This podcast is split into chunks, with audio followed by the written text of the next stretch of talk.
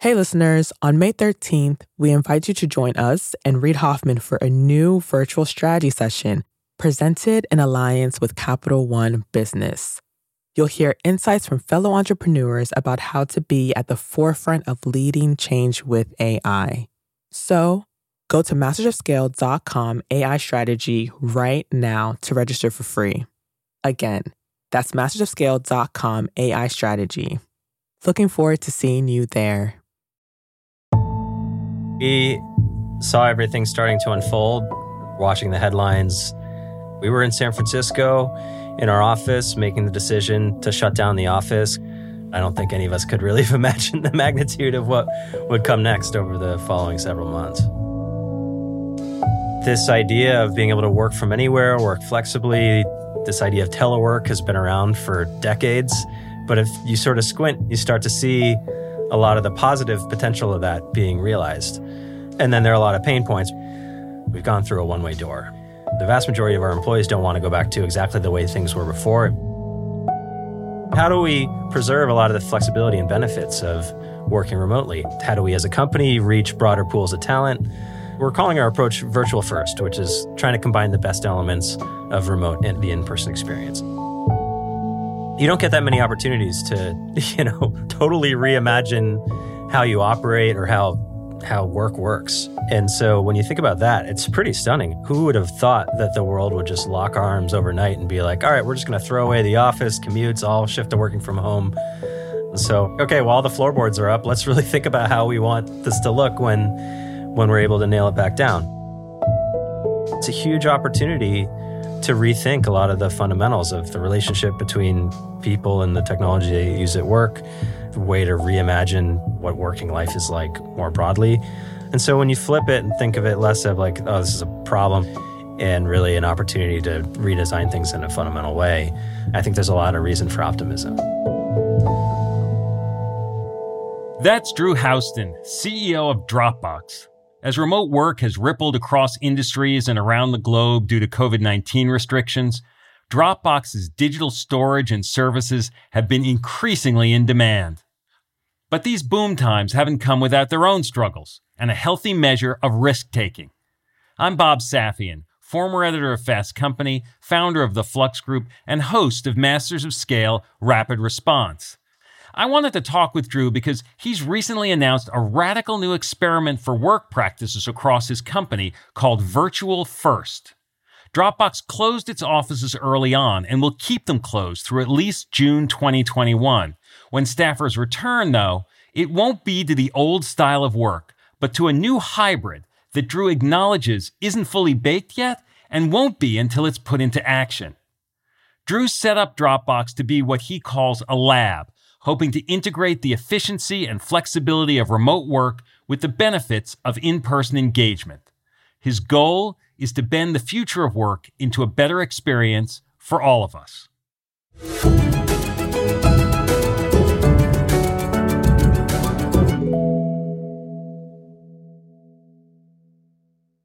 Hi, listeners. It's Erica Flynn, VP of Alliances and Audience Development at Wait What, the company behind Masters of Scale. My day-to-day consists of nonstop communication, not only with my immediate team, but with our current partner relationships and with incoming leads from possible future partners, which is why I rely on the ease of Grammarly to keep my communication clear and efficient. One confusing email can turn into several confused replies, which can turn into an unexpected meeting which no one wants, needs, or has time for. Having Grammarly on hand as my trusted AI writing partner not only streamlines my extensive to-do list, it minimizes miscommunication by quickly and efficiently synthesizing information and carefully curating tailor-made responses to specific groups. In fact, companies that use Grammarly to communicate can save 19 days per year per employee. Grammarly eases the writing process. It's a writing partner from the blank page to the last word typed before hitting send.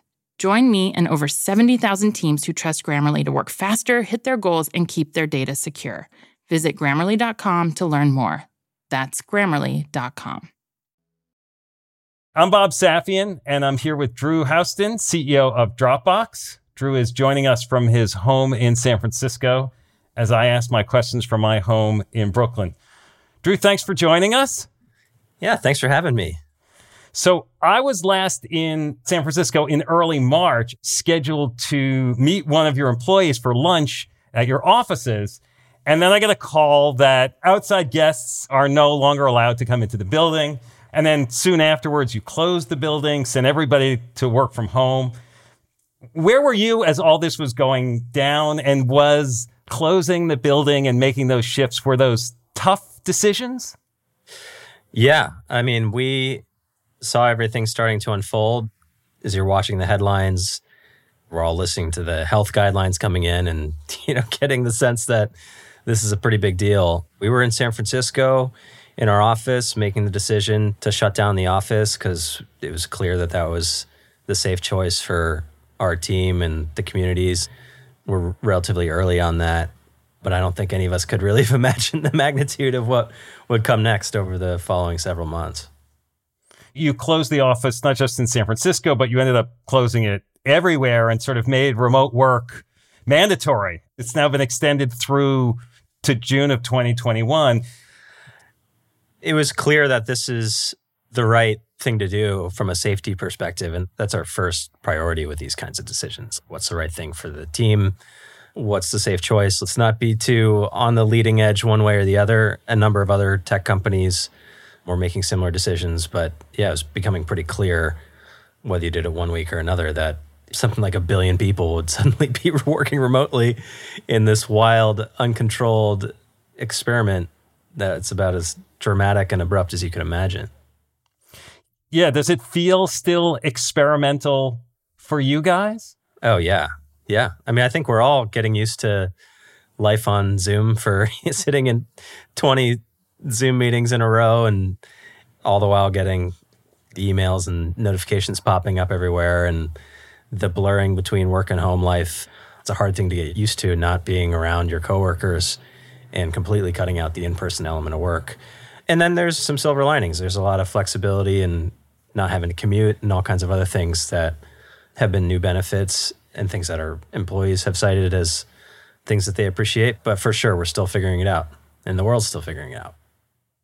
I wanted to dig into your virtual first strategy, which you announced last month, because you guys have sort of decided there's no going back. Yeah. In the first few months, we and every company was just figuring out, okay, how do we adjust to this new normal? Is everybody going to be okay?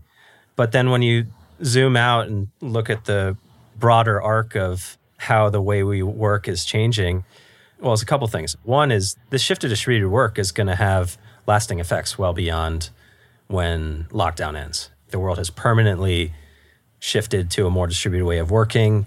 What's been interesting is when we've surveyed our employees and when we've looked at other similar surveys that other companies have done, there's a lot to like about the new world. This idea of being able to work from anywhere, work flexibly, this idea of telework has been around for decades. But if you sort of squint, you start to see a lot of the positive potential of that being realized. And then there are a lot of pain points, which are kind of obvious. But we've gone through a one-way door. The vast majority of our employees don't want to go back to exactly the way things were before. I think that both the, what I'd call the remote-only choice and the ad hoc, everybody come to the office when you feel like approach, which seem to be the two most common choices, have major issues. One is going remote only, cutting out the in-person experience entirely, I think, is a big problem because I think we're all, as humans, all of our biological wiring is oriented around being together in person. I think we all miss being together and the elements of community. I think it's very hard to build a team and culture and relationships if you're all trying to do that over Zoom. So we wanted to make sure that the in-person experience was something that we could really preserve. And then the second alternative of just letting everybody work in the office whenever you want has issues too. If you go into an office that's half empty because most people are working from home on a given day, you lose out on the community of the in-person experience. But if you still have to come to the office on a fixed schedule or be there a meaningful percentage of the time, then you don't get the same flexibility either. So for us, the thinking was, all right, well, how do we be more intentional about this? How do we get the best of both worlds? How do we as a company reach broader pools of talent? We're calling our approach virtual first, which is trying to combine the best elements of remote and the in-person experience. And so the big changes we've decided on for sure are that one, focused solo work happens at home or in a co-working space if your home isn't conducive to work. And then we're rethinking, repurposing, reimagining the physical offices more as collaborative convening spaces that we call Dropbox Studios. And so in practice, what that means is we're not providing individual workspaces and desks in the office anymore. All of that space is used to be more for getting together in groups. And so that's what we decided to do. And the response so far internally and externally has been great. So this policy in some ways is an aspiration as much as a policy right now. You have guidelines for it, you can't implement it, and you're still sort of developing it as you're sharing it? Yeah. I mean, we're going to take an iterative approach. And we know that neither we nor anyone else is going to hit the bullseye exactly on the first throw. Again, it's a very strange situation to be setting out a policy a year before you can really start implementing it, or at a minimum several months. But we did want to set a clear compass direction. So we know we're going this direction, even if we don't know the turn-by-turn directions on exactly the path we'll end up taking. But we know that our goal is to maintain both the in-person and remote experience, try to get the best of both worlds, and provide as clear guidelines as we can and toolkits for folks to get ready and to have a strong foundation that we can iterate from. And if I'm hearing you right, a lot of folks are asking this question, when is it safe to go back to the office? And it's almost sort of defensive. And in some ways you're saying, well, we're looking at the other way and saying, where's the opportunity? Once you kind of get over the vertigo of this sudden shift, we've tried to think about it, instead of this something that's happening to us, how do we design this into an experience that we think could really be great? Because you don't get that many opportunities to, totally reimagine how you operate or how work works, right? And so when you think about that, it's pretty stunning. Who would have thought that the world would just lock arms overnight and be like, all right, we're just going to throw away the office, commutes, all shift to working from home. It's kind of wild. And so we're like, okay, well, all the floorboards are up. Let's really think about how we want this to look when we're able to nail it back down. And sort of by definition, every tool we're using, even things like Zoom, was not really designed for this. I don't think even Zoom would have predicted that you'd be having weddings and, running Congress over Zoom. Like, this just kind of insane. And so the opportunity presents, you're like, okay, well, what if we did design for the new world? We make some different decisions. And it's kind of a re-leveling of the playing field. So we reoriented our product roadmap starting in March to think about, okay, well, what do we lose from the in-person experience? Is there a way for technology to get it back? For example, one of the pain points with distributed work or being on a Zoom meeting is that after the meeting ends, everything kind of disappears without a trace. There's no memory. There's no whiteboard in the room that still has everything on it when you come back to it. A lot of the challenges that were already there as far as I'm using a million different tools, my stuff is in a million different places, that's now become more acute. And then secondly, the lines between home and work, which were already very blurry, are now about as blurry as possible. And so we realized that our customers have been turning to Dropbox to work more flexibly and to straddle home and work since the beginning. And there's just all these new problems that we can solve. And I'll just give a quick example. So we announced an integration with Zoom where we're going to help you organize your content around meetings. And you'll be able to have a meeting agenda and be able to assign follow-ups and things like that, things that we think make a ton of sense in the context of that experience. But given that this is so new, no one's really solved those problems yet. These changes in this new world that you're describing, this is beneficial to the business that Dropbox is in, right? I mean, if I talk to someone who's in the movie business or the airline business or the hotel business, they're not quite as euphoric about what this future looks like. But this leads in the direction that you would have wanted the world to go in anyway. I mean, we're very lucky, right, that our business has been way less impacted than the typical business. If anything, there's been more demand and we've seen a lot of strength. And maybe this is not the way we would have wanted distributed work to kind of come into the world the way it has, but it's a huge opportunity to rethink a lot of the fundamentals of the relationship between people and the technology they use at work, the way to reimagine what working life is like more broadly. And so when you sort of flip it and think of it less of like, oh, this is a problem and something that's sort of falling on us, and really an opportunity to redesign things in a fundamental way, then yeah, I think there's a lot of reason for optimism. Now, you're using yourselves in a certain way as a test for what this future world looks like. I'm curious about how you've thought about the financial dynamics of the business shifting, like potentially lower real estate costs, potentially lower wages if you're paying people who are living in less expensive urban markets. How much of that is part of the calculation? So I think there are definitely opportunities for this to be a more efficient model of working. For us, it starts more fundamentally with our mission, our company's mission. It's to design a more enlightened way of working. And from my perspective, never has there been a more kind of rich opportunity to do that. We thought about more conservative options. We're like, well, maybe we can kind of delay some of these decisions. Maybe we don't have to take such a big step. Maybe we can see what other people are doing. But again, early on, we were convinced, like, no, the world is headed in this direction. And if we're going to design products for the future of work, we need to be living that future ourselves. We absolutely see Dropbox as kind of a lab for what that future might look like. Hey, listeners. It's Jodine Dorsey, the VP of Live Events at Wait What, the company behind Masters of Scale. I am constantly tasked with reaching out to teams across a wide spectrum of professions and the vastly different personalities that go with them. Grammarly helps me quickly shift tones to better communicate what I want to say and saves me valuable time in the process. Our upcoming Masters of Scale Summit event features top-tier speakers from CEOs to founders to political leaders. Grammarly's ability to produce on-brand writing helps me properly prepare for each and every thought leader I interact with on stage. It lets me generate the most exciting specialized content for our audience. In fact, teams that use Grammarly report 66% less time spent editing marketing content, which I've seen firsthand with my summit team. Join me and over 70,000 teams who trust Grammarly to work faster, hit their goals, and keep their data secure. Visit Grammarly.com to learn more. That's Grammarly.com. Your description of what virtual first will or may look like sounds like individual employees' work schedules will be defined by their teams, right? Their project, and that there aren't necessarily cross-organization like systematized rules, that it's going to be done by each group. Am I understanding that right? I think there's benefit to both having a top-down and bottom-up approach and really figuring out how those meet in the middle. Because I think depending on your team, depending on your role, depending on your personal preferences, different folks are going to make different decisions. And so some teams might want to be much more co-located or have more time in the office than others.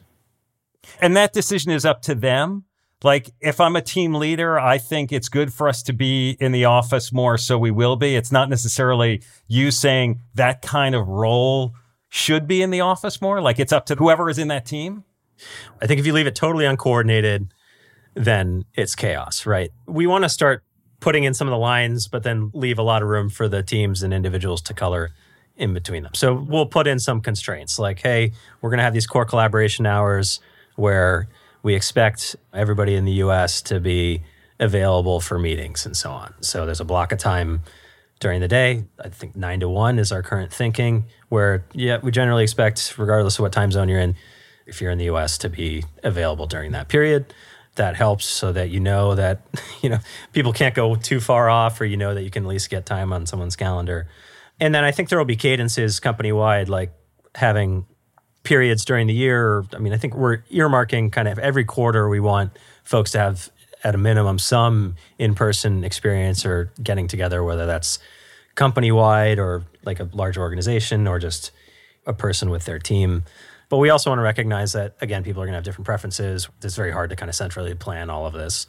And I think there's some big open questions, which are really interesting and, frankly, that we haven't answered either.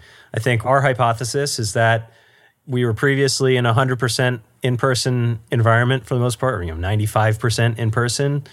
Now we're in a 0% in-person environment, right? The right answer is obviously somewhere in the middle. We're taking maybe a more aggressive approach in that we think the majority of your time in knowledge work should be to facilitate like focused solo work, or you shouldn't have to commute for multiple hours to just meet with someone for 30 minutes.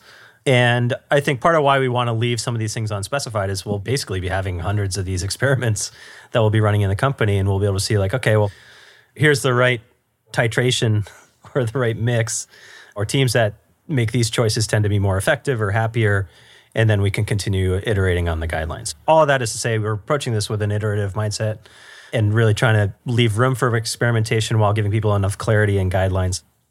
Yeah. You were on Masters of Scale previously with Reed, and you talked about the importance together of a talent advantage, recruiting and retaining the best talent, how important that is to a business. Do you have data that says that this sort of virtual first approach will appeal to the best talent, or is it more a conviction, a faith that that will work out that way? I think it's a little bit of both. I think stepping back, there's talent everywhere. Cities like San Francisco, New York, other tech hubs have gotten a ton of benefits, great jobs in those locations, great for employees, but that opportunity isn't evenly spread. When you're able to open that up more, allow more flexibility location, it's good for companies. They have access to broader pools of talent, often more diverse talent. It's good for employees because they'll have a broader choice, especially if you're not living in one of these hubs. You suddenly have a lot of good jobs available. And I think it's good for society, so that opportunity can be more evenly spread out. If I understand right, you've said that you're planning to move to Austin, Texas from San Francisco.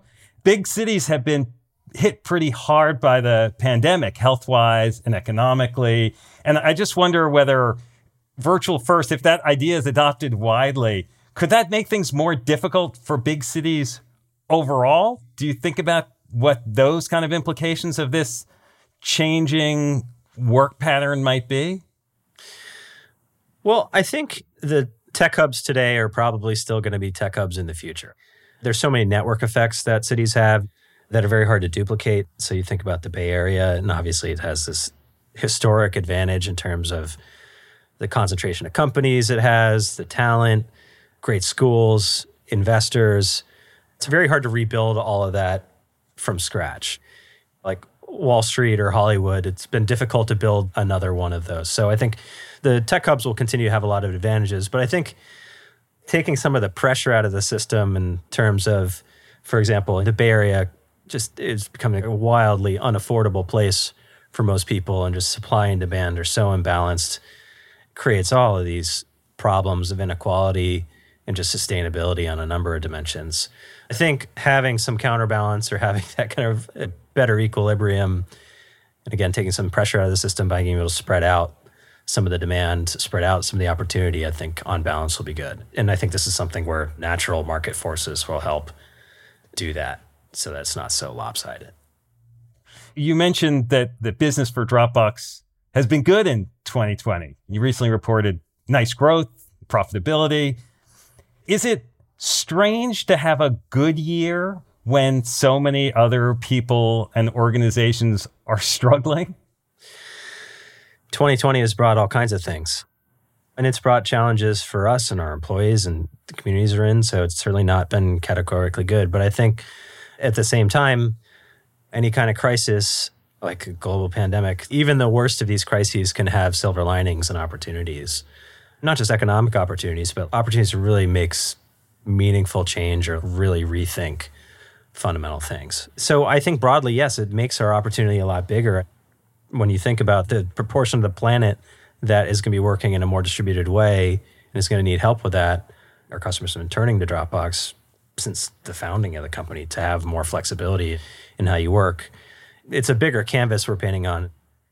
I'm curious, how personally have you been feeling through the pandemic? Do you feel healthy? Do you feel safe?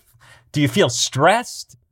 It's kind of all of the above. And the beginning is pretty scary, right? Because you don't know how this is all going to play out, and it feels like whether at work or in personal life, it seems like so many people are just so affected, especially early on, by this, because you had people who were medically affected, people who were sick or had family members who were sick, folks who were struggling economically because all these businesses were closing or people getting furloughed.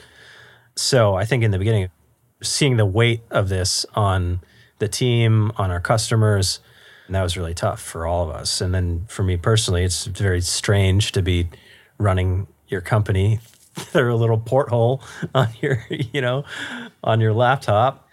Some things are weird. We're used to having these big all-hands meetings where you have hundreds of people in a room, and suddenly those hundreds of people are just a little counter at the bottom of the Zoom window, and you make a joke or something and it's just like clinically dead silence, right? It's just a lot of things take some getting used to.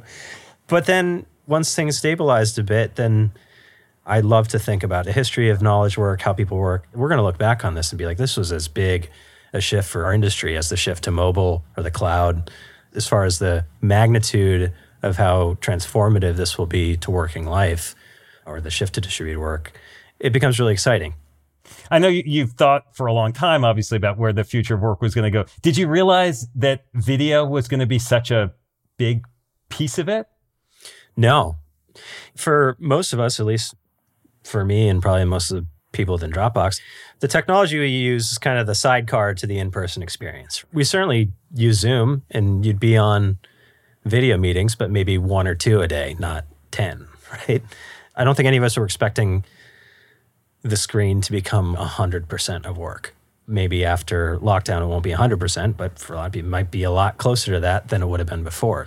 So yeah, the ramifications of that shift are just enormous, and certainly couldn't have predicted that. I think maybe on a 10-year timeline or something, you might have seen things gradually moving in that direction, but it's like someone just jumped on the scale and pushed it way forward, way faster. There's some people where the world as we know it is changing too fast. It feels too fast. I guess I'm curious, what's the role or the obligation of a CEO or a business, particularly in a tech business, in bridging those kind of gaps in our society, especially those that have been fueled by technology? How do you think about that? Well, I think CEOs have a lot of responsibility within and outside their companies. Our first thought during the onset of the pandemic was like, okay, how do we take care of our team? How do we take care of them, not just in the sense of make sure that their work is on track or something, but more like just how are they doing as a human? We got to take care of our customers. When there's all these folks emailing in being like, hey, my small business, its revenue just got cut by 80%. Can you give us a break on some of these payments? So like figuring out ways to help people, help customers thread the needle on this, because as you said, there's a ton of suffering out there of all kinds from the pandemic. And then more broadly, I think, given the impact of tech, opening up opportunity to good jobs and opening up opportunity more generally is a good thing that tech can do that has a lot of beneficial effects. And then through our products, we're like, all right, how do we kind of bend the curve of the experience of distributed work to actually be great? Why am I, I'm getting notifications 24/7 and people call, they're like, yeah, I don't know if it's working from home or living at work. It's not sustainable. So figuring out how do you design the technology in ways that help employees set better boundaries, make it much more sustainable by default, recognizing that there's this epidemic of burnout in knowledge work that just wasn't really the case 30 years ago. For every problem technology solves, it creates a new one. We've gone from a world where when I visited my dad at work, he got 5 emails a day, not 500. So while this interconnectedness and all these new tools are great, it creates this sprawl and this chaos that makes it really hard for people to focus. And so what I try to think about is some of these second order effects or side effects of all these things. How do we shape all that to get to a better place? Seems like it's definitely been going the other way. Right? And like, okay, what would it mean to have a self-organizing Dropbox? So instead of you having to file things in folders and do all that kind of gardening yourself, how do we leverage the renaissance in machine learning and AI to do a lot of that busy work for you? Given that there's so many different platforms and apps and ecosystems, how can Dropbox stitch all of that together so that your Google Docs can live next to your PowerPoints, can live next to your Figma docs, so that you don't have to do that yourself? How do we give you one search box, not 20? How do we shape technology so that the good outweighs the bad as much as possible? What do you feel like is at stake for us in this moment? I think there's a lot of different possible futures, ranging from dystopian hellscape where you're just working 24/7 and a lot of the dynamics we've been talking about just get worse. A lot of the positive elements of the vision of virtual telework, distributed work that have kind of been promised for 20-30 years, but only now are actually on the horizon or being realized. So I think there's a lot at stake. And these things don't get to a good place by themselves. I think it takes a lot of intentional effort to really steer. Obviously, with our products, we try to, that's a very direct impact on our customers. How do we make your working life more sane? How do we do more for you? How do we advocate for a more sustainable working culture? How do we make it have better defaults in the tools so that kind of thing doesn't happen? How do we connect the dots between things we know about what makes people happy and engaged? And these things are not rocket science. It's like, well, people are happy and engaged when they have a sense of purpose, when they have a sense of community, when they get sleep, when we could all make a list like that. But then you go into the sort of conventional office, certainly a year ago, and it's like we go in and just forget all that and do the opposite. How little sleep did you get? How busy were you? How many emails did you respond to at 2 a.m.? Yeah, it's like this illusion of productivity because you got through all of these emails and Slacks and whatever, but did you actually get something valuable done? Yeah, this is a thread that goes back to the Industrial Revolution. It's like, all right, well, it makes sense to operate a factory 24/7 and make as many widgets as you can, but that's not how you run a team of humans, right? You actually will neither be productive nor will the team be engaged. So it's like no one wins. It's not like the company's winning.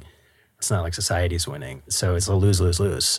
And importantly, there's no one like sitting in some tower somewhere saying, wouldn't it be great if work occupied every waking moment of our lives? It just sort of happen one day at a time.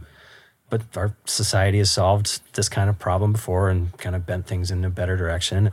But I think you have to start by raising awareness of these kinds of issues and helping diagnose the problem and advocating for better decisions. That's what I think is really exciting about the road ahead for us, and then one of the best parts about my job. When you were on Master Scale with Reed, you talked a lot about the books you read. And I'm curious if there's anything you've been reading lately that's been helpful. Yeah. There's a book I'm reading right now called Thinking in Systems about system design. And actually it talks a lot about how you can end up with these, or where unintended consequences can take over. And anytime you have this big complex dynamic system, like any kind of society, any kind of company, often they have these characteristics that no one wanted. So, okay, how do you pull that apart? How do you solve, how do you address those kinds of challenges? That's been really interesting. There's a guy, Cal Newport, who wrote the book Deep Work. He's got a new book coming called A World Without Email. I'm in the middle of reading an early version of that.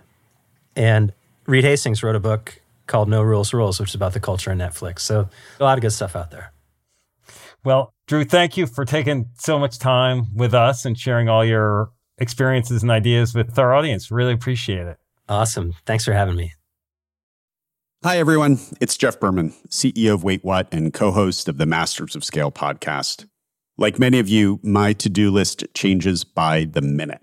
Whether I'm working with partners or hashing out legal documents or brainstorming with our team, there is never a shortage of tasks that require attention and constant communication. Like Masters of Scale co-host Reid Hoffman, I know artificial intelligence is a huge part of our future, and Grammarly is an enterprising leader in AI. With Grammarly, what used to take a few hours only takes a few clicks. It's like having a collaborator for my writing, helping me generate better first drafts and tailoring messages to our specific audiences. It's not only a superior AI tool, it is a safe AI tool. And as a CEO, security is always top of mind. Grammarly has 14 years of experience and a business model that never sells our data. Security has been a priority since day one and continues to be integral to Grammarly's values today. Join me and over 70,000 teams who trust Grammarly to work faster, hit their goals, and keep their data secure. Visit Grammarly.com to learn more. That's Grammarly.com. Masters of Scale Rapid Response is a Wait What original. The show is recorded remotely using sanitized audio gear. It's hosted by me, Bob Safian, Masters of Scale's editor-at-large, and Masters of Scale host, Reid Hoffman. Our executive producers are June Cohen and Darren Triff. Our supervising producer is Jay Punjabi. Our producer is Jordan McLeod. Scripts by Christina Gonzalez. Original music and sound design by Ryan Holiday and Daniel Nissenbaum. Audio editing by Keith J. Nelson and Lena Sillison. Mixing and mastering by Brian Pugh. Special thanks to Emily McManus, Sarah Sandman, Adam Heiner, Kelsey Capitano, Tim Cronin, Charlie Meneses, and Saida Sapieva. Visit mastersofscale.com/rapid response to find the transcript for this episode, and be sure to subscribe to our email newsletter.